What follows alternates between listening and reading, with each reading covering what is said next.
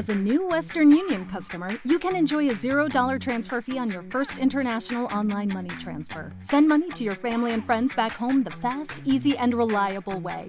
Visit westernunion.com or download our app today to get started, and your first transfer fee is on us. FX gains apply, not available for credit cards and transfers to Cuba. Services offered by Western Union Financial Services, Inc., and MLS 906983, or Western Union International Services, LLC, and MLS 906985. 12. Aimee aspiró profundamente cuando entró por la puerta de atrás de la casa Peltier. Este era el último lugar en el que ella quería estar, pero ella mejor que nadie entendía por qué tenía que regresar. Su familia mataría a Fang y a todo su clan si ella no lo hacía. Endureciéndose a sí misma para lo que iba a venir, cerró la puerta y se dirigió a las escaleras. Ella solo había llegado a la mesa del vestíbulo cuando su hermano Dev salió por la puerta que conducía a la cocina para verla. Ella vio alivio en sus ojos un segundo antes de que fuese reemplazado con cólera. «Así es que has vuelto. Es mi casa».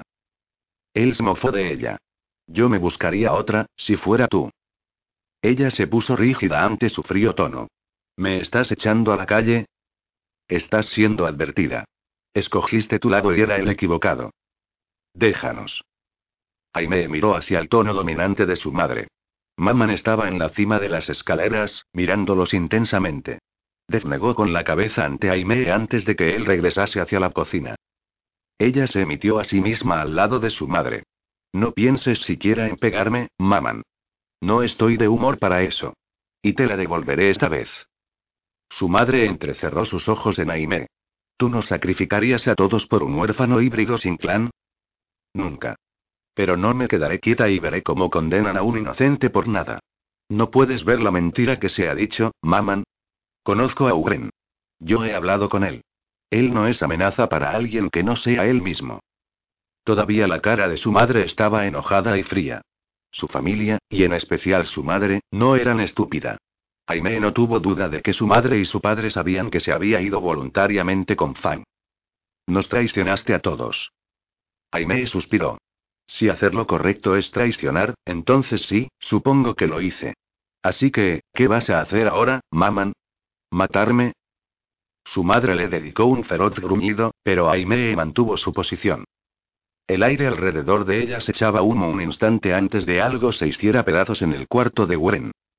Ella siguió a su madre, quien corrió hacia la puerta y la abrió de golpe. Aimee mitad esperaba encontrar a Wren allí. Ella podía decir por el aroma que era un tigre, pero el rubio no era Wren. «¿Qué estás haciendo aquí, Zack?», preguntó su madre. El tigre curvó sus labios cuando abría el cajón.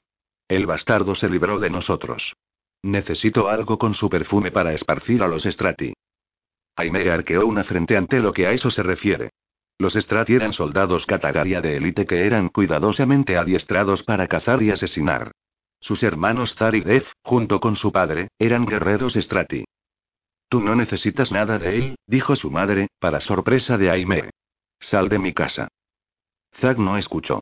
Él se movió a otro cajón. Su madre usó sus poderes para cerrarlo de un.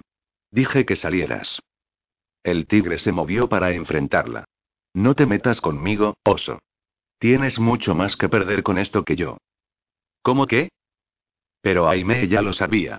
«Tú eres el que denunció a Wren en el Omegrión. Mentiste». Su madre sacudió con fuerza su cabeza para mirar a Aimee. «No seas estúpida, cachorro. Habría olido una mentira».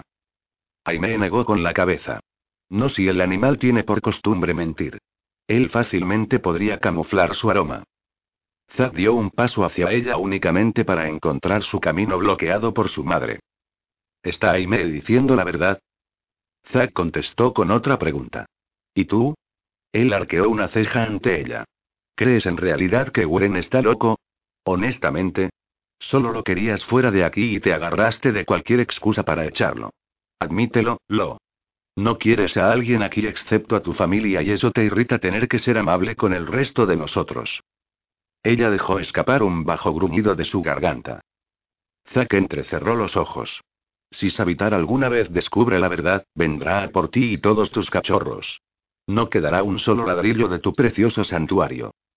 Su madre lo agarró y lo arrojó contra la pared. Él aterrizó con su espada contra eso, pero no pareció desconcertarle en absoluto. Zack realmente se rió de ella. ¿Qué sucedió con las reglas del santuario, Nicolette? Aimee sujetó a su madre antes de que ella pudiese atacar al tigre otra vez. «Márchate, tigre», gruñó Aimee. «Si suelto a mi madre, no quedará lo suficiente de ti para preocuparse por Savitar o cualquier otra cosa». Zack se apartó de la pared. Él las miró a ambas. «Tú tienes más que perder que yo. Dame lo que necesito para cubrir vuestros traseros». Ahora fue su madre la que se rió. «¿Eres completamente estúpido? Wren nunca ha dejado su olor en ninguna cosa. Mire alrededor de ti, idiota. No hay artículos personales aquí. Tan pronto como una prenda de vestir se desprende de su cuerpo, él siempre la ha lavado o la ha destruido. Él incluso mantiene a un mono aquí a fin de que su olor camufle el de él. Nunca podrás rastrearle. Enfréntalo, Zack, el cachorro es más inteligente que tú y tu padre juntos». Aimee quedó repentinamente impresionada por su madre. Ella nunca realmente había pensado acerca de por qué Wren había llegado al santuario con Marvin, pero obviamente su madre lo había sabido todo el tiempo. Las ventanas de nariz de Zack se abrieron de rabia. Esto no se ha acabado. Oí, pero atiende. Vuelve aquí otra vez y con código o sin código, yo te veré muerto. Gruñendo, Zack se desvaneció. La tensión en el aire se alivió considerablemente. Su madre dejó escapar un lento suspiro mientras se volvía hacia ella. Aimee, llama a tu lobo y adviértele de lo que ha ocurrido. Estoy segura que él sabe dónde está Wren y que él le puede advertir de que el tigre está arrinconado y desesperado. En su posición, Zack es capaz de cualquier cosa. Ella miró ceñuda ante el repentino cambio de su madre. No entiendo. ¿Por qué estás siendo increíblemente comprensiva de repente? Sin intención de ofender, Maman, me asusta. Su madre miró a Aimee con rudeza. No tengo ningún cariño por Wren, eso lo sabes. Pero respeto al depredador dentro de él y no aprecio ser manipulada por otro. Ni valoro que me hagan pasar por tonta. Ella negó con la cabeza. Debería haberme preguntado por qué Zack y su padre llamaron continuamente a averiguar sobre Wren después de que él fuese enviado aquí. Les permití sembrar la duda en mi mente y vi lo que él quiso que yo viera. No puedo creer que fuese tan tonta. Su mirada se suavizó. Te doy crédito, cachorro. Tú no estabas ciega. Ahora debemos reparar esto antes de que el peso de la furia de Savitar caiga con estrépito sobre todos nosotros. Ella urgió a Aimee hacia la puerta. Ve a advertirles. A ti, te escucharán. ¿Qué vas a hacer? Voy a hablar con tu padre y tus hermanos. Temo a que estamos al borde de una peligrosa situación y los quiero a todos ellos preparados. Aimee dio un paso hacia la puerta, luego hizo una pausa. Te quiero, Maman. Je t'aime aussi, ma petite. Ahora ve y déjanos a nosotros hacer esto tan bien como podamos. En forma de tigre, Wren localizó a su madre en un banco en Central Park. Afortunadamente el lugar estaba abarrotado, lo cual ayudaría a encubrir su olor y permitirle entremezclarse con el fondo. Oculto en un bosquecillo de arbustos, él destelló a un humano con el pelo negro, pantalones vaqueros, gafas oscuras, y una camiseta de los Ramones. El tipo de humano a que su madre nunca le prestaría atención. Él probablemente podía haber conservado el cabello rubio, pero él se veía bastante parecido a su padre que no quería arriesgarse. Observándola mientras hurgaba en su bolso por algo, él tuvo que otorgarle crédito, ella era bella en forma humana. Elegante. Su traje de calle blanco y su blusa roja de seda hacían resaltar su impecable figura dándole ventaja. Muchos varones humanos se detenían para hablar con ella, pero ella rápidamente los ahuyentaba con cáusticas púas. Para ser un animal, ella tenía un gran dominio sobre el idioma humano. Su lengua era un arma tan mortífera como sus garras. Negando con la cabeza como ella despachó a otro presunto admirador, Wren se echó hacia atrás hasta que vio a su tío acercándose. Con el cabello rubio y vestido con un traje azul marino, él era el equivalente masculino para la madre de Wren. Los dos parecían una poderosa pareja de Fortune 500. Grayson la saludó con la cabeza mientras se sentó en el borde opuesto del banco. Wren advirtió que su tío mantenía una distancia segura a fin de que pudiese escaparse si Karina repentinamente se lanzó sobre él y hombre listo. Así que, ¿qué pasa? Preguntó Grayson. Wren se acercó un poco más a fin de que pudiese escucharlos explícitamente. El tigre ha perdido el juicio, dijo ella evasivamente. Tenías razón. Ha estado dedicando tiempo a su descendencia mientras yo estaba ausente. Te dije que envenenases al cachorro antes de que te marcharas. Ella le miró con irritación. Aristóteles habría sospechado, y desde que no hemos estado en el mejor de los términos en los últimos 25 años, pensé que me convenía más dejarlo vivo. Wren apretó sus dientes ante sus palabras. Aún ahora era difícil oírle a ella tan callosa condenación de su vida. Ella curvó sus labios con rabia. Él ahora me ha cortado por completo. He recibido una casucha diminuta en Nueva Jersey de todos los lugares. Mis tarjetas de crédito tienen los límites de un campesino humano. Él me ha dejado con nada. Los ojos de Grayson brillaban como si su furia le divirtiera. Te dije que no le restregaras a tu amante en su cara. Mi hermano es una bestia orgullosa. Tienes suerte de que no os haya matado a ambos. Ella se mofó de eso. Lo desafío a intentarlo. Te lo aseguro, puedo mantenerme firme contra cualquier tigre. Grayson le dedicó una mirada escéptica. Quizá no deberías ser tan arrogante. Sabes que los tigres saben desgarrar las gargantas de los leopardos. Solo en tus sueños.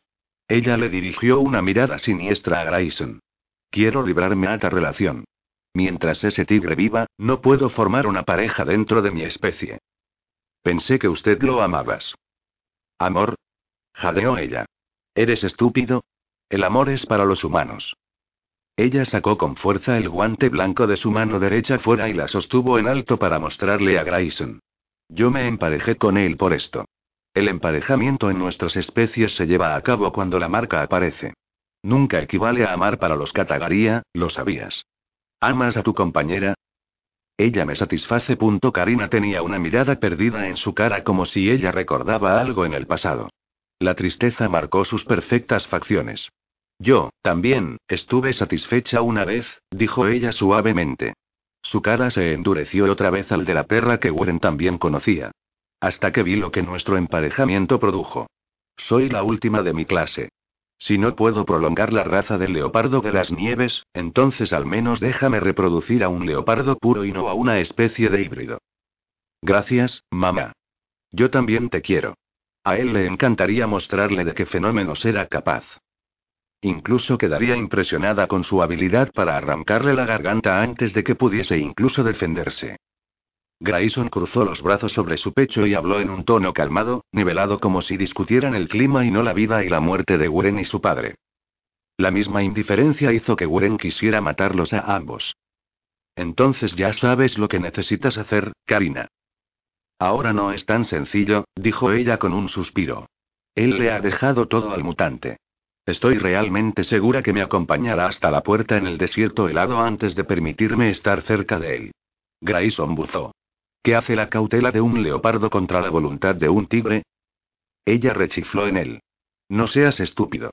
Nuestros hábitats menguan todos los días. Al menos en la hacienda de un humano rico puedo estar segura de que siempre tendré un refugio para estar en mi verdadera.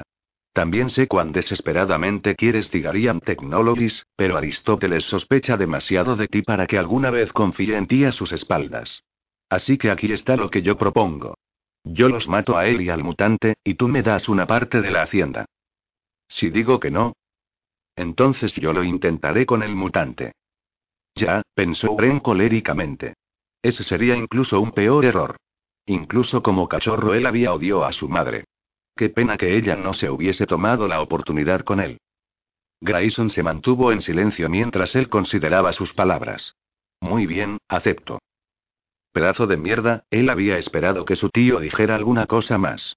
Pero entonces, Wren estaba observando una historia de la cual ya sabía el resultado. Bien, pero te conozco, Grayson. No confío en ti, tampoco. Quiero algún seguro. Wow, Karina realmente había tenido un cerebro. Al menos por un momento. Pena que sus seguros le hubiesen fallado al final, pero quizás le darían a Wren alguna manera de probar la culpabilidad de Grayson en esta acción. ¿Y qué sería eso? Grayson preguntó.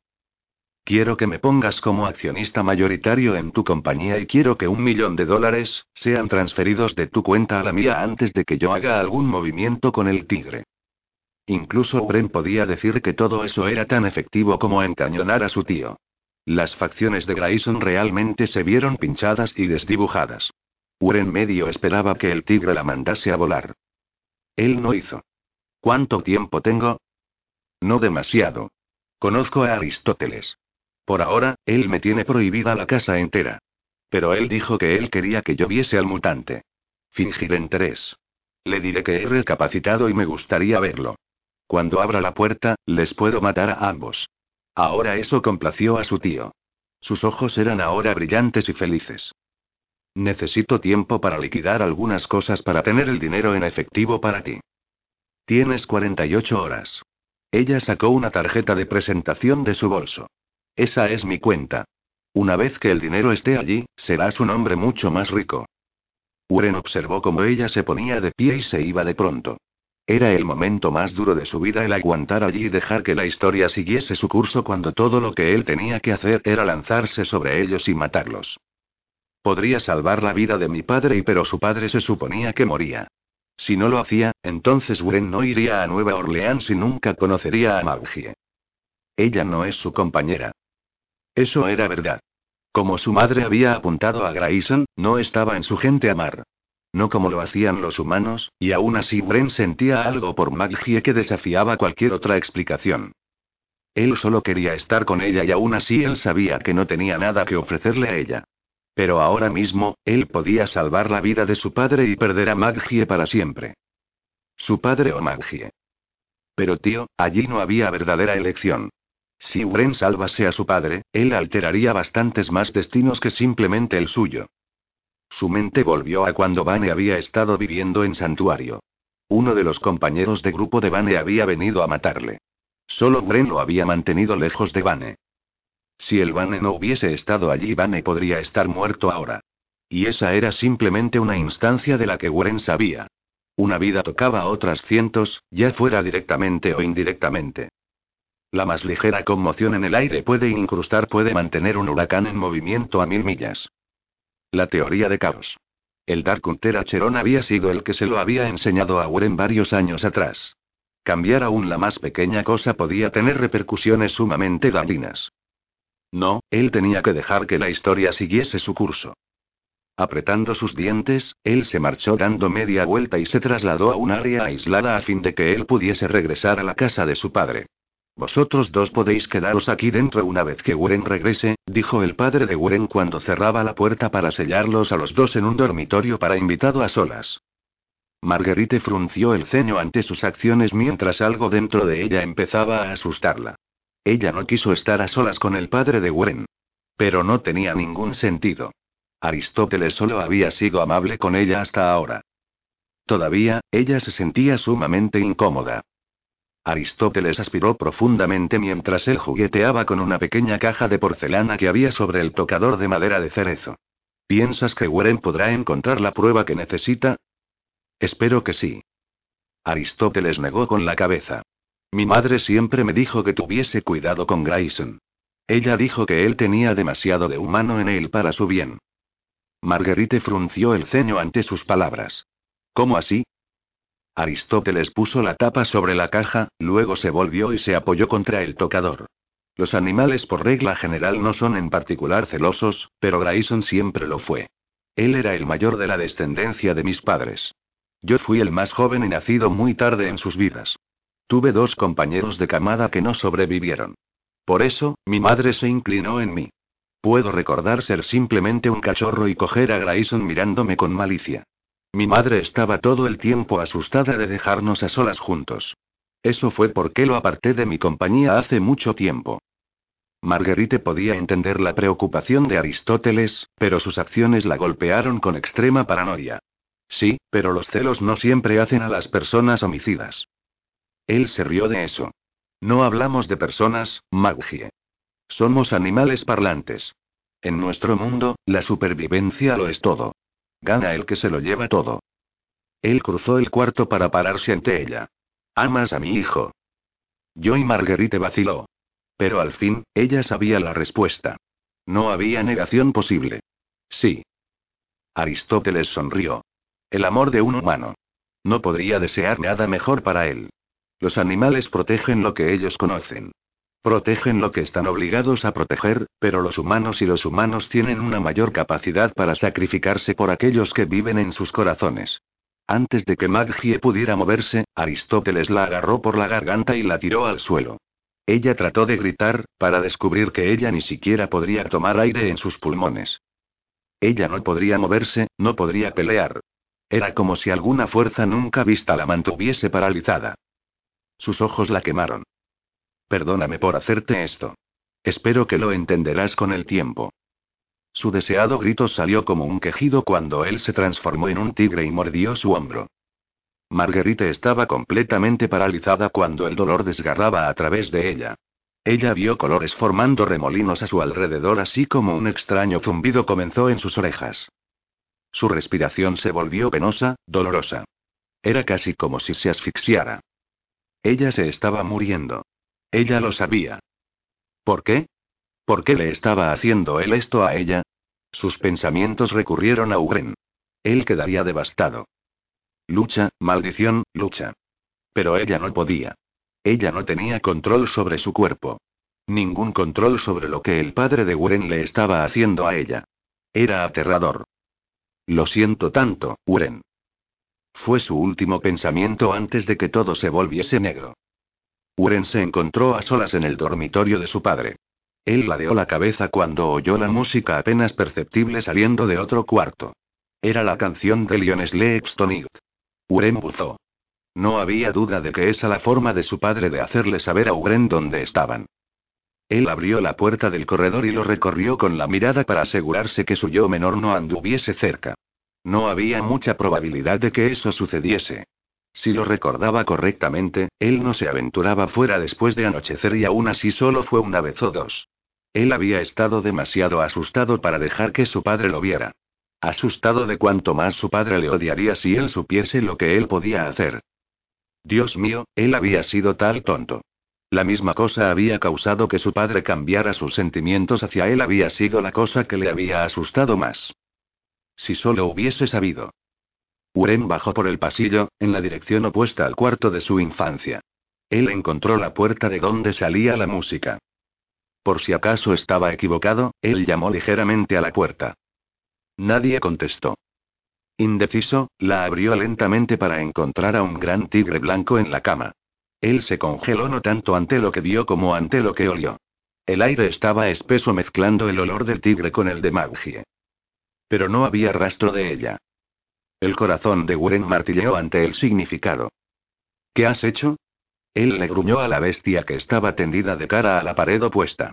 ¿Cómo has podido comerte a mi novia, papá? Ella era todo lo que alguna vez he tenido. Maldito seas. Su furia rebosando, Wren se dirigió hacia la cama, teniendo la intención de matar a su padre cuando cambiaba a la forma de tigre. Él cogió al tigre, haciéndolo volverse. La mirada fija de Wren se cerró en la del tigre Los, cuyos ojos no eran azules y ellos eran marrones. Eran marrones como los de Maggie. Y estaban grandes con el pánico. Wren la soltó y volvió a cambiar a forma humana. Asustado de lo que él veía, él extendió la mano para tocarla, medio esperando que fuese un truco de alguna clase. ¿Cómo podía ser Maggie un tigre? Ella era humana.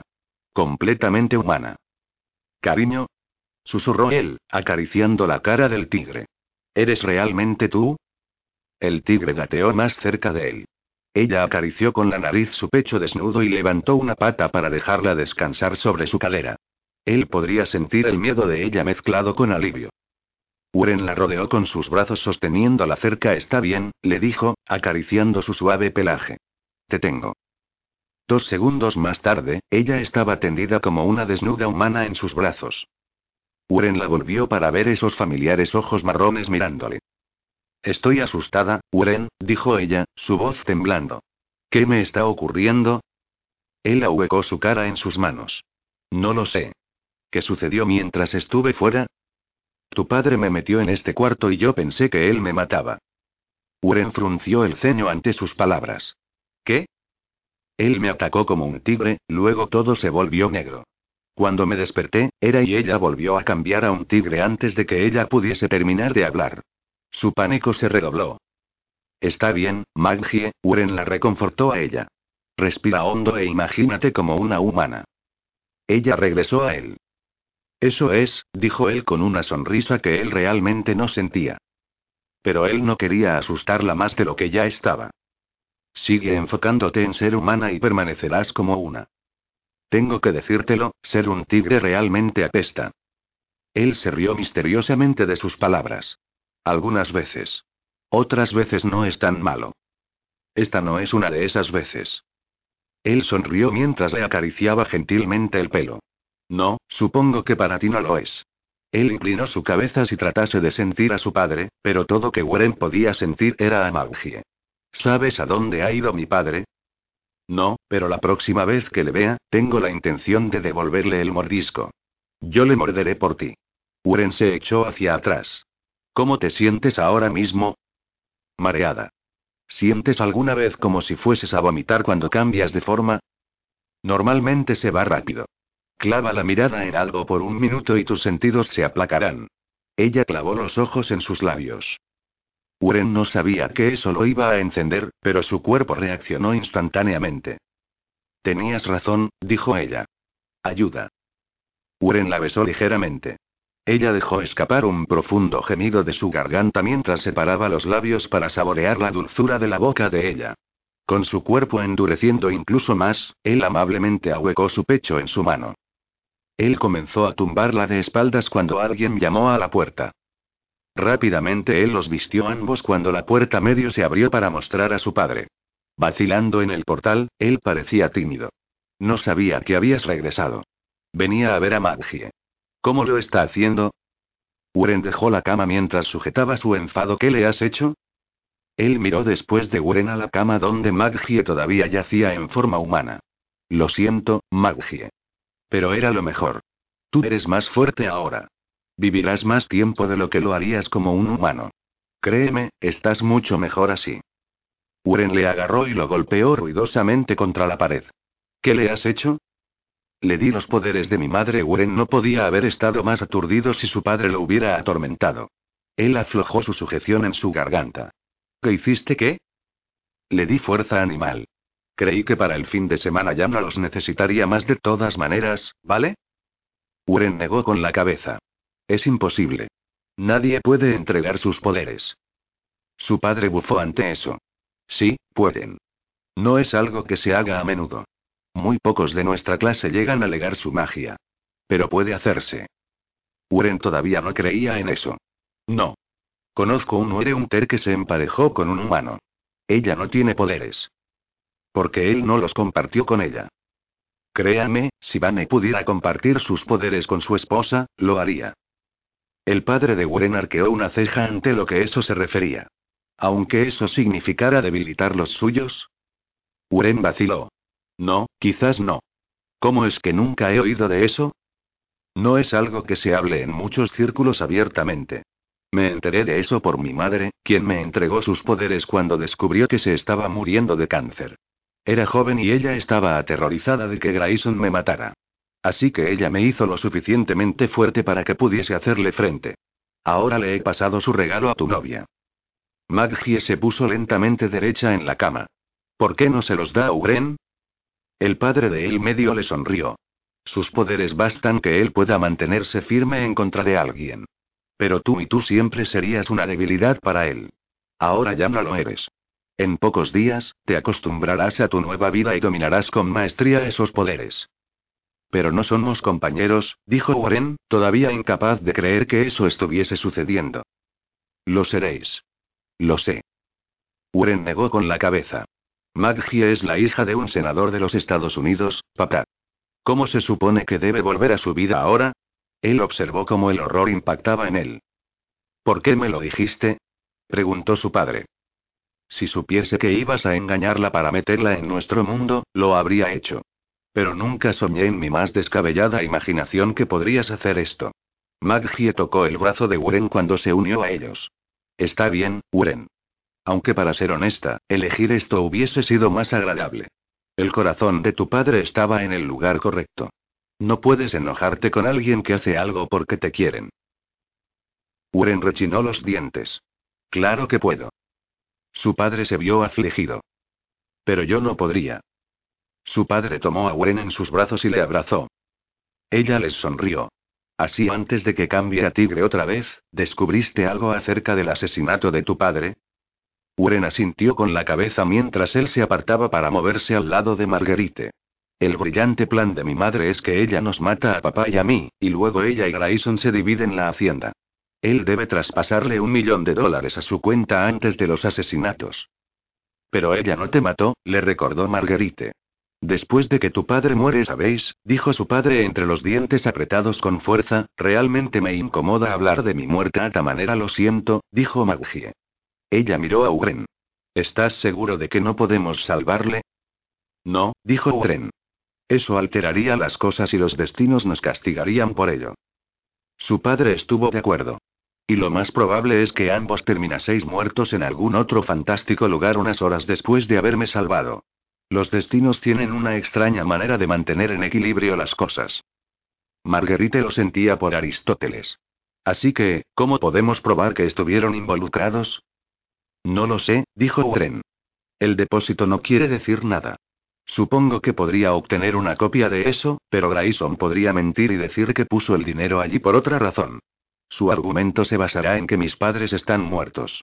Él dirá que yo los maté a ambos. Así que necesitas descubrir quién mató a tu madre y obtener pruebas de ello. Wren asintió con la cabeza. ¿Podría haber estado Grayson en la casa cuando ella murió? Aristóteles negó con la cabeza. No es posible. ¿Estás seguro?, preguntó Wren. Sí. Expulsé a Grayson de aquí hace mucho tiempo. Aristóteles se volvió prudente. ¿Qué recuerdas acerca de la noche de mi muerte? Necesito cada detalle. Wren le dedicó una mirada incómoda a Marguerite.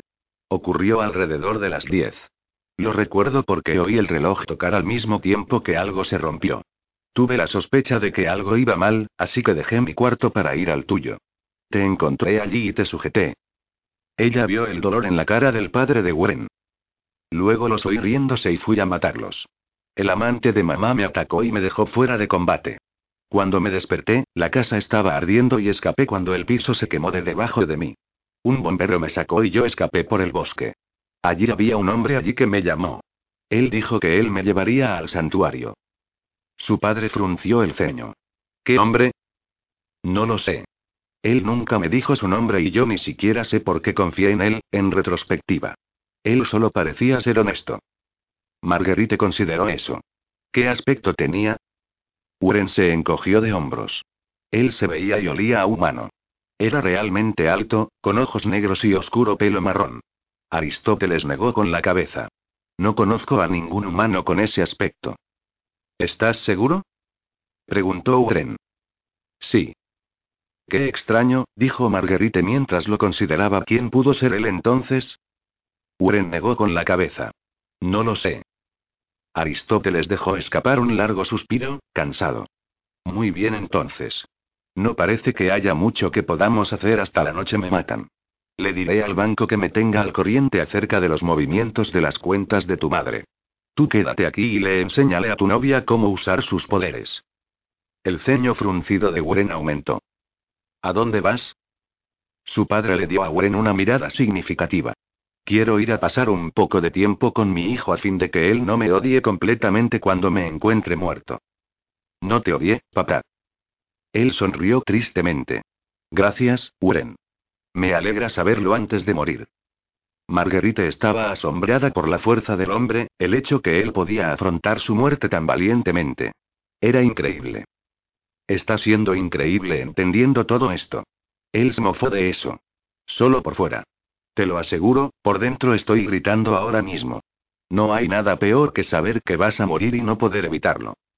Ella se encogió de miedo ante el mismo pensamiento. No me lo imagino. Aristóteles abrió la puerta. Volveré en pocas horas. Mientras tanto, si necesitáis cualquier cosa, ten a Maggie avisándome por el interfono. De acuerdo. Cuando su padre empezó a salir, Wren lo detuvo. Gracias, papá. Él palmeó a Wren en el brazo antes de dejarlos solos. Wren suspiró con exceso. Este ha sido realmente un apestoso día, ¿eh? Podrías decir que sí. Esta mañana estábamos en el 2005 en Nueva Orleans, yo estaba mirándote preguntándome cómo sería tener la capacidad de transformarse en tigre. Ahora esto fue antes de que me introdujese en el mundo de 1981 y pudiese convertirme en un tigre. Ya, simplemente un día como otro cualquiera y si estás en una producción de Ted Raimi. Wren bufó ante su comentario sarcástico.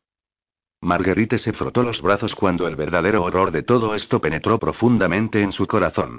¿Qué va a ser de nosotros, Wren? No lo sé. Pero cualquier cosa que sea, será interesante. Y eso es lo que realmente me asusta. 13. Marguerite aprendió rápidamente que la vida como un huere tigre no era fácil. En primer lugar, su apetito se cuadriplicó casi instantáneamente. Y cuando registró la desierta cocina en busca de chocolate para comer, desde que su nuevo metabolismo quemaría montones de calorías, Wren la avisó de que estaba eternamente fuera de su menú. Aparentemente demasiado de eso podría matarla. Al igual que el Tylenol. El Tylenol le traía sin cuidado, pero el chocolate y ese fue un golpe duro. No más conejitos de Pascua para ella. Pero las buenas noticias eran que su cuerpo rápidamente se aclimató a los cambios y en unas pocas horas ella pudo mantener su forma humana otra vez con facilidad. Wren le explicó que durante el día ser humana no sería un problema para ella, desde que era su forma base. La de él era técnicamente la del tigar, lo cual explicaba por qué cada vez que dormía o se desmayaba él volvía a la forma de tigar. Ella también aprendió que sería más fácil para ella transformarse en tigre por la noche. Ser un tigre durante el día sería un poco complicado ya que ella todavía se estaba acostumbrando a sus poderes. Hasta que los dominase, durante la luna llena su forma humana probablemente cambiaría aún en contra de su voluntad. La atracción magnética de la luna llena haría estragos en sus poderes, de ahí venía el mito humano del hombre lobo. Bajo la luz de una luna llena, todos los jóvenes werewolves estaban a merced de sus poderes. Ellos probablemente atacarían a un humano incauto, desde que el animal en ellos tendía a asumir el control de su raciocinio humano. Todo mito humano tiene alguna parte de realidad, le dijo Wren cuando le enseñaba cómo controlar su habilidad para cambiar. El cambio de una forma para otra no era dolorosa. Era el mantener esa forma lo que suponía estrés mental y físico. Pero cuando su cuerpo se aclimató, Marguerite comenzó a sentirse feroz. Intensa. Todo era más vívido ahora. Su vista. Su audición. Los olores, otra cosa de la que podría haber pasado. Al menos para ciertas cosas. Para otras, como la manera en la que Wren olía cuando estaba cerca, no era tan malo. Ella apoyó su cabeza contra el cuello de Wren a fin de que ella pudiera inspirar el único perfume de él. Era más intoxicante un vino fino. Y le hacía la boca agua. Siempre tímida en la vida, ahora estaba poseída por alguna otra cosa. Algo fiero y descabellado. Ella era todavía la misma Marguerite, solo que ahora era mucho más consciente acerca de su lugar en el mundo. Wren sonrió como ella amablemente acariciaba con la nariz su cuello. Sientes el tigre tirando de ti, ¿verdad? ¿El qué? La bestia que comparte tu cuerpo. Es diferente siendo humano. Crepita dentro de ti como si fuese otra persona. Llamándote. Ella asintió mientras gateaba en su regazo, luego lo empujó sobre la cama. Ella restregó su cara en contra de la de él, deleitándose con la sensación de sus ásperas mejillas raspando la suavidad de las suyas propias. Su cuerpo estaba ardiendo. Y el animal dentro de ella le deseaba ardientemente con una necesidad nacida de la locura. Ella clavó los ojos en su camisa, luego deseó que desapareciera. Desapareció instantáneamente. Era bueno ser un tigre mágico. Marguerite sonrió con satisfacción. Al menos hasta que su propio top y sujetador desaparecieron. Oye. Se acabó el juego limpio, dijo Wren un instante antes de que todas las ropas de ella desaparecieran. Por primera vez en su vida, ella no estaba cohibida. La bestia dentro de ella no sabía nada de modestia. Solo sabía de deseo. De hambre. Wren y quería probarlo. Wren se recostó nuevamente y observó el fuego que ardía brillante en sus ojos marrón oscuro. Él ya estaba duro y ansiándola cuando ella acarició su pecho con su pelo. Rechinando los dientes, él tuvo que esforzarse para no asumir el control de eso. Pero esto era parte de que llegase a ser ella misma. Ella necesitaba experimentar el nuevo aspecto de sí misma. Necesitaba llegar a un acuerdo con el hambre del alma de un tigre. Tenderse allí mientras ella lo exploraba fue la cosa más difícil que alguna vez había tenido que hacer. Su cuerpo suave se frotaba tortuosamente en contra el de él. Cuando le mordió la oreja, el crujiente vello de entre sus muslos rozó contra su cadera, recordándole su propia hambre por ella. Su deseo prendió fuego al suyo propio. Wren rechifló como ella recorrió su oreja con la lengua. Su aliento en el cuello se abrasaba y causaba que corriesen escalofríos a lo largo de su cuerpo. Había algo dentro de él que se calmaba con su contacto y todavía ella le excitaba más de lo que ninguna cosa alguna vez lo había hecho. Él corrió sus manos sobre a su suave espalda para capturar su culo en las manos. Ella gimió en su oreja antes de que ellas moviese a fin de montar a horcajadas su cuerpo. Wren se levantó para ahuecar su cara en las manos mientras él profundizaba más su beso. Todo lo que él alguna vez había querido en su vida era algo a donde pertenecer, y con ella él encontró ese lugar especial. Era por eso que ella significaba tanto para él. Porque nunca quería perderla. Ella lo era todo para él. Y él no podría conservarla. Era tan injusto y todavía él se negaba a dejarse pensar en ello. Por el momento, estaban juntos y eso era todo lo que era importante para él. Suspirando con satisfacción, él amablemente acarició con la nariz su mejilla. Marguerite gruñó ante la vista de los músculos definidos de Wren tensándose cuando se contenía guardando el control y permitiéndole a ella salirse con la suya con él. ¿Qué era por esa bestia que hacía que todo su cuerpo ardiese en llamas? Realmente, nadie debería ser tan irresistible. Su corazón golpeando, ella se apartó de sus labios y gruñó ferozmente. Su perfume y sabor corrían a través de ella, emborrachándola con necesidad. Ella tenía que tenerle. Incapaz de aguantar más ya, se empaló a sí misma en él. Gruñeron al unísono. Wren levantó sus caderas, enterrándose más en ella. Marguerite se mordió el labio en la satisfacción cuando notó el duro espesor de él dentro de su cuerpo. No había nada mejor que la sensación de él enterrado allí mientras hacían el amor furiosamente. Su cuerpo vibró y ardió, exigiendo más y más de él. Mordiéndose el labio, ella vio cómo su placer estaba reflejado en los ojos de él. Oh, sí, esto era lo que ella había deseado ardientemente de él y ella no le cabía duda de que ningún hombre podría incluso ser capaz de hacerla sentir de esa manera otra vez. Él era todo para ella. Y ambas ella y el tigre tenían la intención de conservarle. Incapaz de soportarlo más, ella aceleró sus acometidas hasta que encontró la liberación que ella necesitaba. Wren observó cómo Maggie se corría gritando su nombre. Sonriendo, él se dio vuelta con ella a fin de que él pudiera finalmente tomar el control de ese juego. Él se movió más rápido contra sus flexibles caderas, aumentando el placer de ella cuando sus uñas se clavaron en su espalda. Y cuando él encontró su propio orgasmo, podría jurar que vio las estrellas. Él se derrumbó encima de ella, su corazón golpeaba mientras sentía la más increíble dicha de su vida. No había nada sobre la tierra que pudiera igualarse al calor de ella tendida bajo él. De la sensación de su mano caliente en contra de su fría piel. La bestia dentro de él podría devorarla. Ya estaba gruñendo y preparándose para probar otra vez su cuerpo. Marguerite jugó con su pelo mientras el aliento de Wren cosquilleaba a través de su piel. Ella amaba la sensación de su peso sobre ella. De su cuerpo todavía unido al suyo. Era caliente y duro. Y ella nunca quería volver a moverse. Ella restregó sus pies sobre las partes de atrás de sus piernas, deleitándose en sentir todos sus finos músculos. Ella podía sentir que su hambre por él comenzaba a elevarse otra vez profundamente en su interior a ella estar. Ahora ella finalmente entendía cómo Wren podía hacerle el amor durante horas. Era intrínseco. Una risa profunda salió de su garganta cuando lo notó poniéndose duro dentro de ella. Mordiéndose el labio, se movió contra él, lento y fácil, saboreando toda la anchura y longitud de él. Wren se levantó sobre sus brazos para mirarla fijamente mientras ella continuaba controlando el juego. Creo que mi pequeña tigresa todavía tiene hambre. Ella gimió como él se metió a sí mismo a la fuerza en ella profundo y duro. Y ella todavía quería más. Ahuecando su trasero, ella lo urgió a ir más rápido y levantó sus caderas para aspirarle aún más profundo. Todavía no era suficiente. Como si pudiese sentir eso, Wren se apartó. Marguerite lloriqueó hasta que él la volvió sobre sus rodillas. Él tomó sus manos y las apretó contra en el cabecero mientras le separaba los muslos con los de él. Confía en mí, Maggie, respiró en su oreja un momento antes de que estuviese dentro de ella otra vez.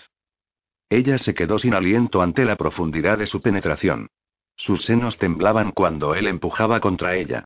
Usando el cabecero de asidero, ella le encontró golpe a golpe. Él ahuecó sus senos un instante antes de que enterrase sus labios contra la nuca de su cuello. Marguerite gimió ante lo caliente de sus labios, la sensación de su mano ahuecando su pecho mientras él le bajaba la otra por su estómago hasta su húmeda hendidura. Su respiración se cortó cuando él jugueteó con ella al mismo tiempo que empujaba. Ella nunca había sentido nada más increíble que él dentro y alrededor de ella. Era como si ella fuese consumida por él. Y cuando llegó otra vez fue tan intenso y devastador que ella literalmente gritó. Wren se rió con satisfacción hasta que propio orgasmo lo reclamó. Él se sepultó profundamente en su interior mientras su cuerpo entero vibraba. Nunca había sentido nada como eso. Su corazón latiendo deprisa, sus poderes crepitando, él se abrazó alrededor de ella y la jaló de regreso a la cama a fin de que ella yaciese sobre su pecho, completamente expuesta. Marguerite dejó escapar un harapiento pero satisfecho suspiro mientras Wren acariciaba sus senos mientras ella yacía encima de él. Ella estaba tan saciada que se sentía como un gatito bien alimentado listo para una larga siesta. Wren se enganchó sus tobillos con los de ella y abrió sus piernas de par en par. No creo que pueda tener nunca suficiente de ti, Maggie, susurró él cuando lentamente comenzaba a juguetear con ella otra vez. Ella tembló ante la sensación de sus largos y delgados dedos acariciando sus pliegues. De ellos explorando profundamente de su cuerpo, encendiendo todavía fuego dentro de ella.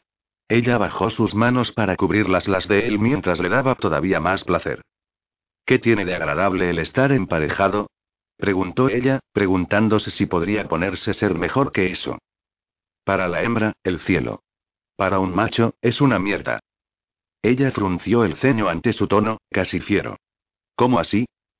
Una vez que nuestra clase forma una pareja, realmente es hasta que la muerte nos separe. No hay libertad para ninguno de los dos mientras ambos compañeros vivan. Ella empezó a corregirle acerca de lo nuestro hasta que se dio cuenta de que ella era ahora de su clase. Ella ya no era completamente humana. ¿Es tan malo? No si ambos son leales el uno para el otro. El trabajo del macho es proteger a la hembra. Para mantenerla a ella y a sus hijos a salvo. Siempre que ella viva, él nunca más podrá tocar sexualmente a otra mujer. Esencialmente, nos volvemos impotentes alrededor de alguien excepto nuestros compañeros. Ahora ella entendió la cólera de su padre. ¿Tu padre ni siquiera puede tomar a una amante? No. Ningún varón puede. Pero las hembras tienen libertad de compartir sus cuerpos con quienes ellas elijan. Solo que no pueden reproducirse con alguien que no sea su compañero. Eso no parece justo. No lo es. Fue una de las maldiciones que los tres destinos lanzaron a mi gente cuando fuimos creados. Ella siseó mientras él continuaba acariciándola y movió sus caderas en contra de su mano. A todo esto, lo que él describía no sonaba tan mal. Así que, si uno de los compañeros muere, ¿el otro es libre? Sí, a menos que hayamos combinado nuestras fuerzas vitales. Entonces si uno muere, ambos mueren. Ella cerró sus ojos y sonrió. Eso suena romántico. Él acarició su pelo con su cara mientras continuaba acariciándola. En cierto modo lo es. Es el último sacrificio entre dos seres que nunca quieren vivir separados. Dicen que ni siquiera los destinos pueden romper tal unión. Si uno de los amantes es reencarnado, entonces los destinos deben reencarnar el otro a fin de que puedan estar juntos otra vez en sus nuevas vidas. Ella abrió sus ojos cuando Wren se apartó de ella. Él la deslizó completamente de él, encima de la cama. Ella le miró ceñuda hasta que él se movió sobre la cama hasta quedar tendido entre sus muslos abiertos. «Eres tan hermosa», dijo él con la voz ronca, sus ojos ardiendo en los de ella. Marguerite quería decirle cuánto ella lo amaba, pero le daba miedo. Ella no estaba ni siquiera segura de por qué.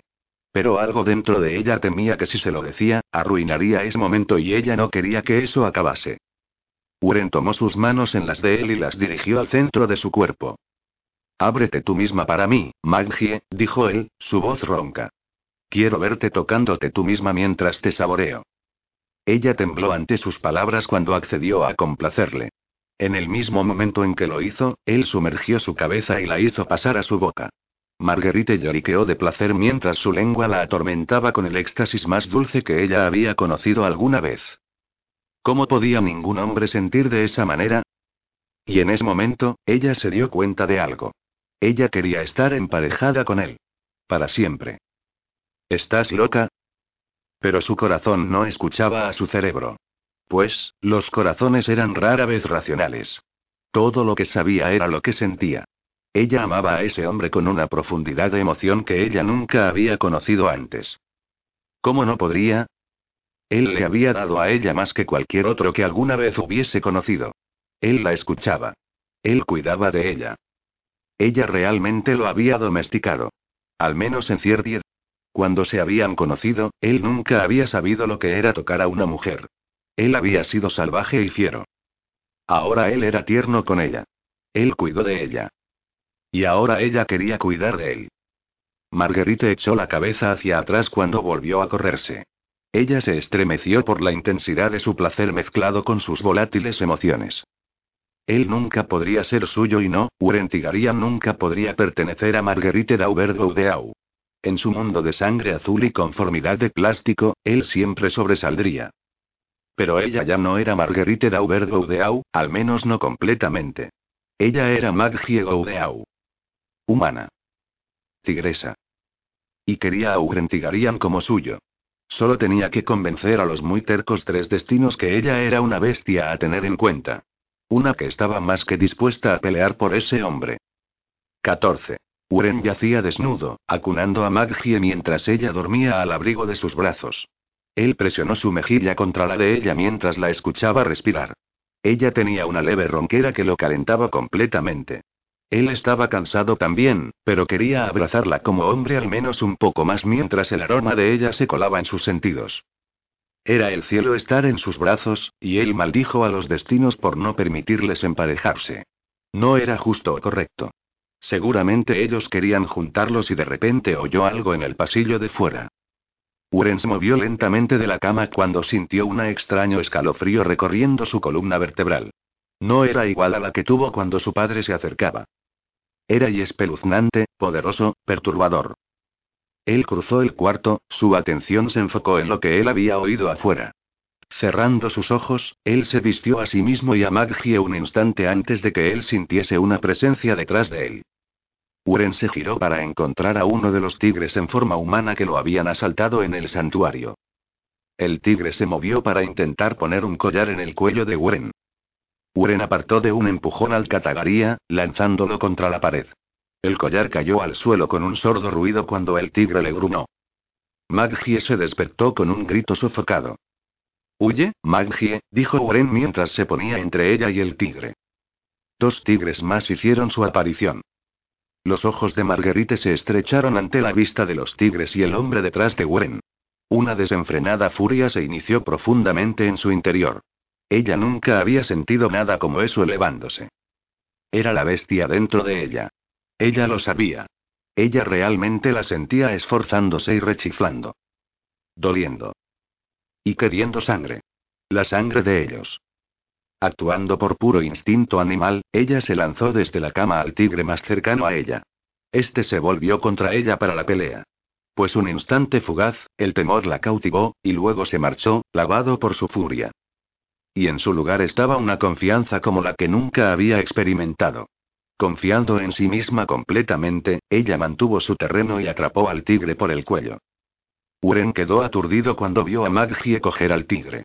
Él sonrió un instante antes de que algo le golpease. Él no podía respirar cuando la energía eléctrica pasó a través de su cuerpo entero, emitiéndole de tigre a humano una y otra vez. Él cayó al suelo, aterrado de lo que le ocurriría a Maggie mientras él estaba completamente incapacitado. Marguerite se congeló al ver a Wren. Él estaba en el suelo contorsionándose como si lo aquejase un agudísimo dolor mientras cambiaba de forma una y otra vez a un ritmo alarmante. El tigre con el que ella había estado peleando se manifestó a un varón humano. Ponerle el collar al bastardo. Ella no sabía qué era eso, pero estaba segura de que era malo. Ella volvió a cambiar a forma humana. «¡No!», gritó ella, abalanzándose sobre ellos. Ella se tiró al suelo encima de Wren y deseó sacarse a sí misma del cuarto. «Por favor, deja que funcione». 2 segundos más tarde, ella estaba en el dormitorio del padre de Wren. Aristóteles levantó la mirada de su escritorio con ceño. «¿Maggie?». Antes de que ella pudiese contestar, los tigres se aparecieron en el cuarto con ellos. Están tratando de matar a Wren, advirtió ella al padre. Él dejó su silla listos para luchar contra ellos. Cuando el humano se movió hacia Wren, Marguerite se abalanzó sobre él. Ella le empujó tan fuerte que él en realidad agrietó la pared. «Quédate fuera de esto, mujer, o muere», le advirtió a ella. Ella lo miró con odio. «El único que va a morir esta noche eres tú, capullo». Aristóteles atrapó al hombre cuando se abalanzaba hacia ella. Él retorció la cabeza del hombre hasta oír un horripilante sonido. El hombre se convirtió en tigre antes de caer al suelo, donde yació inmóvil. Los otros dos tigres se desvanecieron. Solo parcialmente aliviada, Marguerite se arrodilló al lado de Wren, quien todavía flaseaba entre sus sienes. «Cariño», dijo ella, queriendo ayudarle. «Debieron darle con un taser», dijo Aristóteles. «Tú probablemente también estarías así si te hubiese alcanzado. No podrías mantener ninguna forma después de que te alcanzara esa cosa». Bien, era bueno saberlo, pero eso no iba a ayudar a Wren. «¿Qué podemos hacer para ayudarle?» «Nada», dijo Aristóteles tristemente. «La electricidad tiene que dejar de rebotar alrededor de sus células. Una vez que lo haga, él volverá a la normalidad, pero mientras tanto él está indefenso». Aristóteles encerró su mirada en la de ella. El calor y miedo en sus ojos azules la abrasaron. «Y a vosotros dos se os acaba el tiempo. Ahora que saben que estáis aquí, volverán a por ambos. Por la fuerza». «¿Qué debemos hacer?», preguntó ella, dispuesta a pelear o hacer cualquier cosa que fuera necesaria para proteger a Wren. Su padre colocó una mano en el brazo de Wren. «La luna está alzándose. Es hora de que ambos volváis al lugar del que habéis venido». Marguerite asintió cuando un nuevo temor la cautivó. «Es demasiado pronto. No tenemos pruebas de su inocencia». Todavía esos ojos la quemaban con una intensidad que daba miedo. «Confía en mí. Id a la oficina de abogados Laurens y pedirle un paquete. Lo enviaré desde aquí y lo mantendrán a salvo, esperando por vosotros. Probará la inocencia de Wren». Sonaba tan más fácil. «¿Está seguro usted?». «No tienes alternativa, Maggie», insistió él. «Si os quedáis aquí, ambos moriréis. Solo espero que tenga bastante de mis poderes después de devolveros para cumplir con esto». «¿Y si no?». Él apartó la mirada. «Está todo en las manos de los destinos. Esperemos que no estén totalmente carentes de compasión». Marguerite abrió su boca para discutir, pero antes de que pudiera hacerlo, todo alrededor de ella se volvió borroso. Un minuto más tarde, que ella se encontró en un césped cubierto de hierba no demasiado lejos de su pequeña casa en Nueva Orleans. Asombrada y un poco confundida, ella miró alrededor. Era mediodía, y todo parecía normal. El sol era luminoso y brillante sobre su cabeza. El día daba la apariencia de estar calmado y tranquilo. Solo que no había nada de tranquilo en lo que les ocurría ahora mismo. No había nada tranquilo en el miedo y la ansiedad que ella sentía. En forma humana, Wren refunfuñó, luego dejó caer de golpe la cabeza contra la hierba. Ella contuvo el aliento, esperando que se transformara en un cigarro otra vez. Él no hizo. Él se quedó inmóvil contra la hierba, sus ojos abrieron con una mirada distante llena de remordimiento y culpabilidad. «¿Wren?», preguntó ella con vacilación. «Maldita sea, papá», jadeó enfadado. «¿Cómo pudiste?». Ella vio la angustia en los ojos de Wren y eso la encendió. «Lo siento, Wren. Debería haberle detenido». Él se veía como si quisiera gritar la injusticia. Esto solo duró un instante antes de que él se pusiese de pie con una sombría determinación en su cara. Wren le tendió la mano. «Vamos. Acabemos de una vez.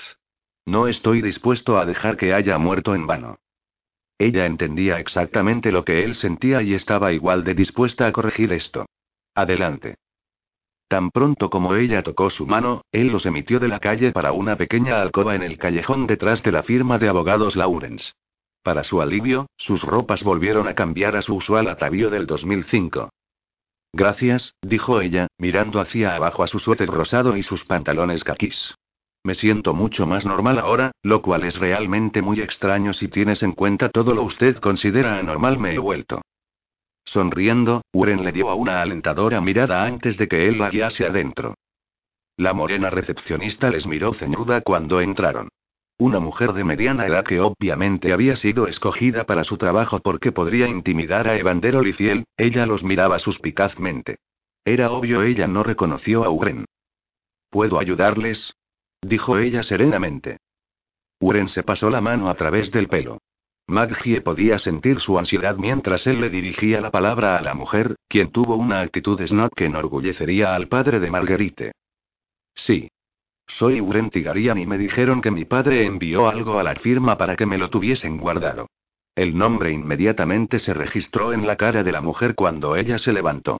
Ella lo miró con mucho más respeto. Oh, usted es uno de los clientes personales del señor Laurens. Si usted y su amiga esperarán aquí mismo, señor Tigarian, yo iré a buscarle.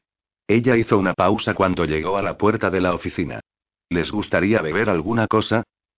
Wren miró a Marguerite. Estoy bien, dijo ella rápidamente. La mujer miró a Wren, quien negó con la cabeza en declinación. Muy bien, señor. Volveré enseguida con el señor Laurens. Siéntanse como en su casa. Wow, el cambio en su tono era considerable. Marguerite podía sentir la agitación de Wren mientras esperaban a Bill. No que tuvieron que esperar mucho. Él entró en la área de recepción un paso detrás de su recepcionista, quien regresó a su asiento. Bill frunció el ceño nerviosamente tan pronto como los vio. No es que Marguerite lo culpase. Todavía estaban siendo cazados. ¿Qué estás haciendo aquí, Wren?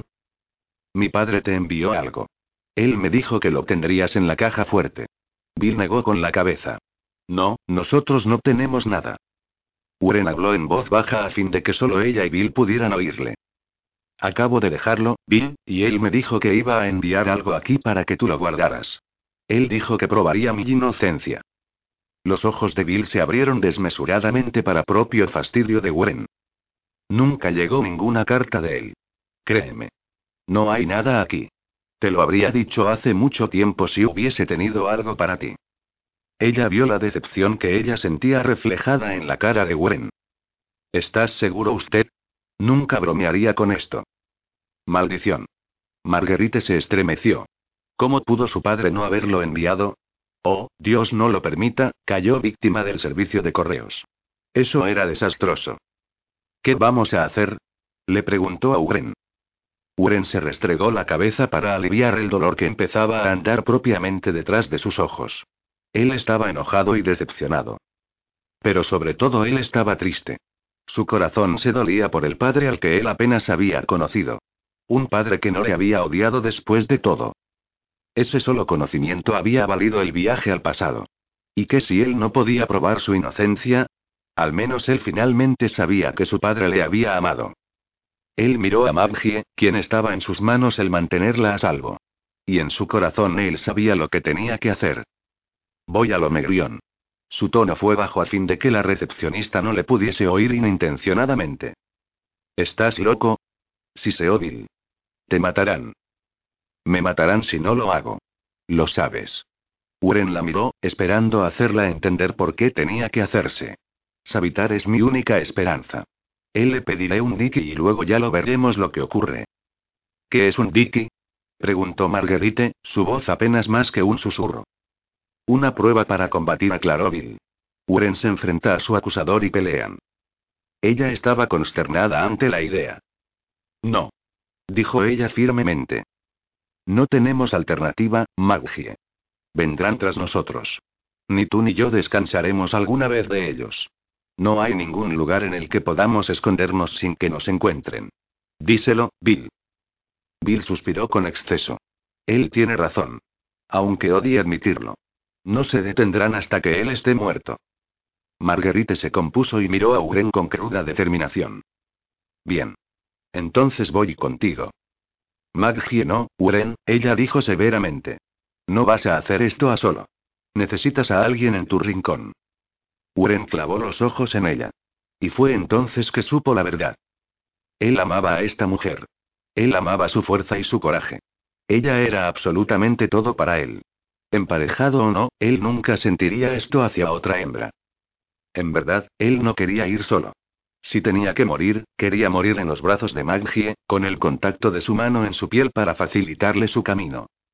De acuerdo. Wren miró a la recepcionista. Bill siguió su línea de vista.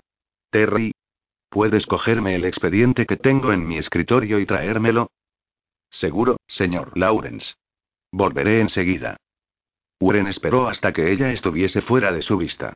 Rodeando a Maggie con sus brazos, él cerró sus ojos y los teletransportó a la casa de Savitar. Wren no se movió durante varios segundos mientras recorría con la mirada el enorme cuarto circular.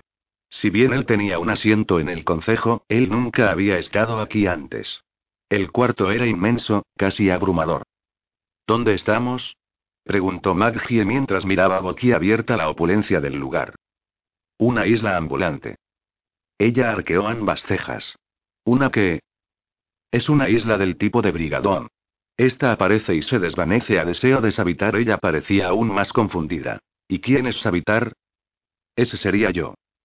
Ambos se volvieron para ver a un hombre increíblemente alto de pie detrás de ellos. Vestido todo de blanco como el típico surfista, Savitar tenía el cabello marrón oscuro hasta los hombros y un profundo bronceado. Wren abrió la boca cuando reconoció a Savitar. ¿Tú? ¿Le conoces? Preguntó Maggie. Wren asintió con la cabeza. Es el hombre que encontré en el bosque después de que mi madre muriese. ¿El que te trajo a Nueva Orleans? Ese fui yo, dijo Savitar otra vez cuando pasó a su lado, hacia un trono situado contra una pared. Marguerite estaba boquiabierta ante la indiferencia del hombre. Como se sentó, el cuarto se llenó con personas que parecían haber estado en medio de hacer alguna cosa. Un hombre aún sujetaba un muslo de pollo frito entre sus labios como si estuviese en medio de la cena. ¿Qué diablos es esto? Preguntó un hombre de pelo que rápidamente hizo destellar ropa sobre su cuerpo desnudo. Savitar. Estaba en medio de mi ducha. Savitar parecía no arrepentirse en absoluto. Marguerite estaba a punto de reírse hasta que su mirada cayó sobre uno de los tigres que los habían estado siguiendo. El hombre se frunció su labio un instante antes de que se convirtiese en tigre y se abalanzase sobre ellos. Él se lanzó hacia Wren. Justo cuando debería haberlo alcanzado, él se estrelló contra lo que parecía ser una pared invisible. Él se cayó al suelo gritando. No me jodas más, estúpido matón, expresó Savitar con un gruñido. Ahora levántate, Zack. El tigre se volvió humano. Su boca sangraba cuando se volvió a mirar hacia el trono de Savitar. Exijo justicia. Savitar se rió maliciosamente. Ten cuidado con lo que deseas, podrías acabar obteniéndolo. Marguerite intercambió una mirada totalmente confundida con Wren, quien parecía entender casi tanto como lo hacía ella. ¿Qué estaba pasando aquí? Animales, dijo Savitar. Lamento haberlos molestado. Pero parece que hay una nueva evidencia que considerar. Él sabe algo, murmuró ella al oído de Wren. Wren tomó su mano en la suya y la apretó. Nicolette. Savitar se dirigió a la osa que había sido tan sucia con ellos. ¿Te importaría compartir con el consejo lo que me has dicho antes? Oh, oui. Zack gruñó como advertencia para Nicolette. Piensa en lo que tienes que perder, osa. Preocúpate por tu trasero, tigre, dijo Savitar con sarcasmo. Su mirada se suavizó cuando volvió a mirar a la osa. Habla, Nicolette. Para ser más cliché, la verdad te concederá la libertad. Nicolette recorrió con la mirada a Wren y Marguerite antes de que hablase otra vez. Zack Tigarian admitió ante ambas, yo y mi hija, que él sabía que Wren no se había vuelto loco. Que él y su padre lo acusaran solo para conseguir su dinero. Otro hombre de pelo oscuro miró ceñudamente a Nicolette. ¿Qué hay acerca de tu anterior testimonio? Dijiste que habías presenciado su misma locura. Nicolette asintió. Él ha sido más hostil últimamente, no mentí. Y él nos ha expuesto innecesariamente al escrutinio de los humanos. Zack se burló. Él está ahora mismo aquí de pie con la hija de un senador. Dime qué clase de animal haría tal cosa. Es obvio que él está loco. Él incluso se lanzó a la jaula de los tigres en el zoológico, donde estaba siendo grabado por los humanos. Savitar miró a Maggie y Wren con una expresión estoica. ¿Tienes algo que decir, Maggie?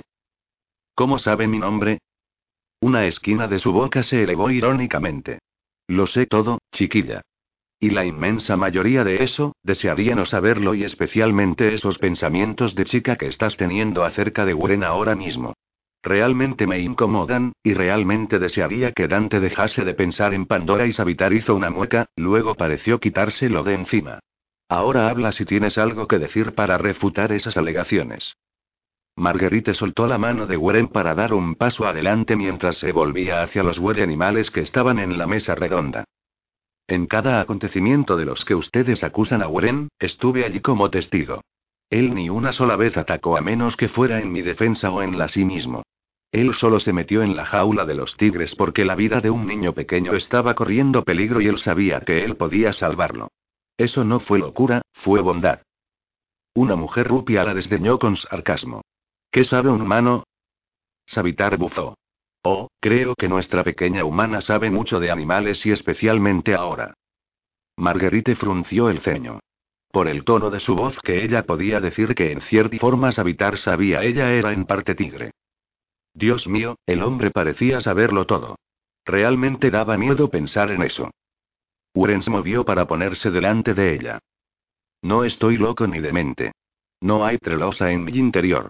Estoy aquí para ser juzgado con considere el Omegrión, pero solo siempre que me prometan que nada le ocurrirá a Maggie. Zack se mofó de él. Yo temería más por mi propia vida que por la de los humanos. Wren inclinó su cabeza como si sintiese algo extraño. Él cambió de dirección cuando algo brilló intermitentemente justo detrás de él. Antes de que él pudiese reaccionar, un hombre agarró a Maggie, luego desapareció con ella. Zack se rió un instante antes de que él desapareciese, también.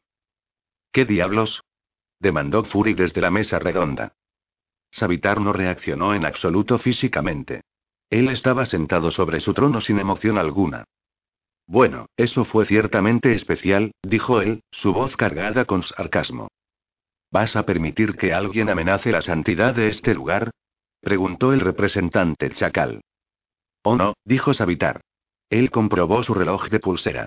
Démosles algunos minutos antes de enviar al tigre a terminar con esto. ¿Dónde diablos la llevó? Exigió Wren. Savitar le dedicó una graciosa mirada. Sujete a tus caballos o, ya que eres en parte tigre, tu cola. Ella no puede estar sola. Gritó Wren hirviendo por dentro de cólera. Savitar podía no preocuparle el bienestar de Maggie, pero a él con toda seguridad sí. Tienes que enviarme a ella ahora. Ferista Nangaum. Wren frunció el ceño ante las palabras que él no comprendió. ¿Qué quiere decir eso? Para hacer una tortilla primero debes romper algunos huevos. Marguerite estaba ligeramente desorientada cuando se encontró en un lujoso cuarto, efusivamente adornado. Este parecía algún tipo de casa de fin de semana con jardín de una revista. Todo altamente pulido y exquisitamente limpio. Ella trató de moverse, pero el tigre todavía la sujetaba con fuerza desde atrás impidiéndole escapar. De hecho, ella apenas podía respirar. Cerrando sus ojos, ella convocó sus poderes y trató de convertirse en tigre. No era fácil. Pero cuando Zack destelló en el cuarto, ella lo consiguió. El hombre que la sujetaba maldijo antes de que él se convirtiese en tigre para atacarla. Marguerite le lanzó una cuchillada a su garganta antes de que ella lo mordiese con fuerza en el cuello. Ellos no iban a cogerla sin pelear. Él se apartó cojeando de ella mientras Zack se abalanzaba, agarrándola desde atrás. Ella rugió mientras trataba de morderle también, pero él la sujetó de tal manera que ella no podía. Un hombre de mediana edad se quedó sin aliento cuando entró en la habitación. Vestido con un caro traje negro, él era el chico del póster del set de Fortune. Margarita ladeó su cabeza. Era Grayson. Ella lo reconoció al instante debido al hecho de que guardaba un asombroso parecido con Aristóteles. ¿Lo has traído? Preguntó Grayson. No. Esta es su compañera humana. Grayson negó con la cabeza. ¿Cómo es eso posible? No me preguntes, Zack dijo en un tono agravado. Tú eres el anciano, papá. Él indicó donde el otro tigre yacía sobre el suelo, muerto y ensangrentado. Ella ya ha matado a Theo, y estoy seguro que Wren la rastreará a nosotros de un momento a otro. Grayson se acercó a ellos cautelosamente. Marguerite le lanzó una dentellada a Grayson, queriendo hacerlo trizas no solo por lo que había hecho a Wren sino a Aristóteles también. ¿Cómo podía matar algún hombre a su propio hermano?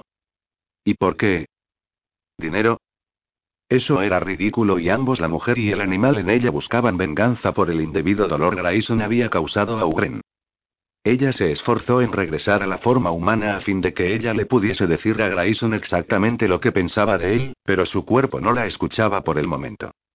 Grayson se movió hacia ella, con un deliberado intento. Él conjuró un cuchillo de mariposa en su puño. Abriéndolo con un giro, él le dedicó a ella una diabólica sonrisa afectada. Entonces yo digo que pongamos fin a su sufrimiento y dejemos que Wren la encuentre con la garganta rajada. No te atrevas a tocarla. Marguerite, así como también Grayson y Zack, se congelaron ante el sonido de una voz que ella estaba segura de que nunca volvería a oír. No podría ser, y ella no estaba segura de quién era el más atónito cuando Aristóteles apareció en el cuarto ante ellos. Con sus brazos cruzados sobre su pecho, él parecía extrañamente calmo, y todavía al mismo tiempo su cólera era tangible. Era una extraña combinación. «Tú estás muerto», chasqueó Grayson. Aristóteles se rió. «¿Parezco muerto, hermano? Karina te mató». Aristóteles arqueó una ceja ante eso. «Pensé que era Wren me asesinara, ¿no es eso lo que tú clamabas?» Grayson se alejó de ella lentamente, hacia la puerta. «Tú eres un fantasma. Tienes que serlo. Tu compañera te mató hace más de 20 años». «¿Lo hizo?» Aristóteles descruzó los brazos y lanzó una pequeña estrella japonesa al brazo de Zack. Maldiciendo de dolor, Zack dejó ir a Marguerite. Su cara una máscara de malicia, Aristóteles se volvió hacia su hermano. «Te lo dije hace mucho tiempo, Gray, nunca te metas entre un tigre y su compañero». Grayson se transformó en un tigre y se lanzó sobre Aristóteles. Aristóteles lo atrapó en sus brazos y lo mantuvo muy cerca a su corazón. Él le miró sombrío. «Haz lo que tengas que hacer para proteger a Wren, Maggie. Él te necesita», dijo él, luego desapareció. Marguerite se volvió contra Zack con una maraña. Wren estaba lívido para el momento en que Savitar le permitió localizar a Maggie. Él destelló a una casa poco familiar, listo para pelear con el diablo él mismo si hiciera falta. Pero lo que encontró lo confundió por completo. Maggie estaba acurrucada desnuda en una esquina, estremeciéndose y llorando, mientras el cuerpo tigre de Zack estaba tendido apartado a algunos pies de ella. Atontado y aterrado de lo que le habían obligado a hacer a ella, Wren se adelantó poco a poco a Maggie hasta que él puso a traerla a sus brazos. Ella lo miró con lágrimas en sus ojos. Su intestino se anudó mientras se preparaba mentalmente para lo peor. «Lo maté, Wren», jadeó ella, «tal como hice con el otro. Fue tan horrible». Ella se limpió la boca tan fuerte que estaba asombrado de que no se sacase la piel. «No puedo quitar el sabor a sangre de mi boca». «Ellos te hicieron y estás bien». Ella asintió con la cabeza, luego sollozó aún más fuerte. Aliviado de que ellos no la hubiesen violado, él la sujetó más cerca y envió una silenciosa plegaria de agradecimiento. «SHH», dijo él, jalándola a su regazo y vistiéndola. «No hiciste nada que no tuvieses que hacer para protegerte. Allí que no hay nada malo con eso». «Pero maté a alguien». «Ahora eres un tigre, Maggie. El animal dentro de ti es más fuerte», y él hizo una pausa mientras pensaba detenidamente en eso. No era cierto y él lo sabía. No.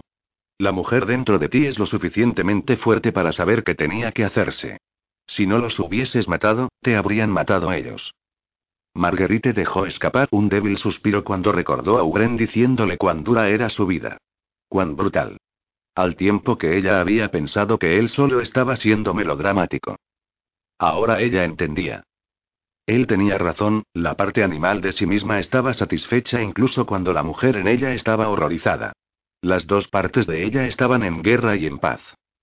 Era tan extraño. ¿Cómo podía sentirse así? Esas habían sido personas, algún tipo de ellas. Y ella los había matado. Por Wren y por sí misma.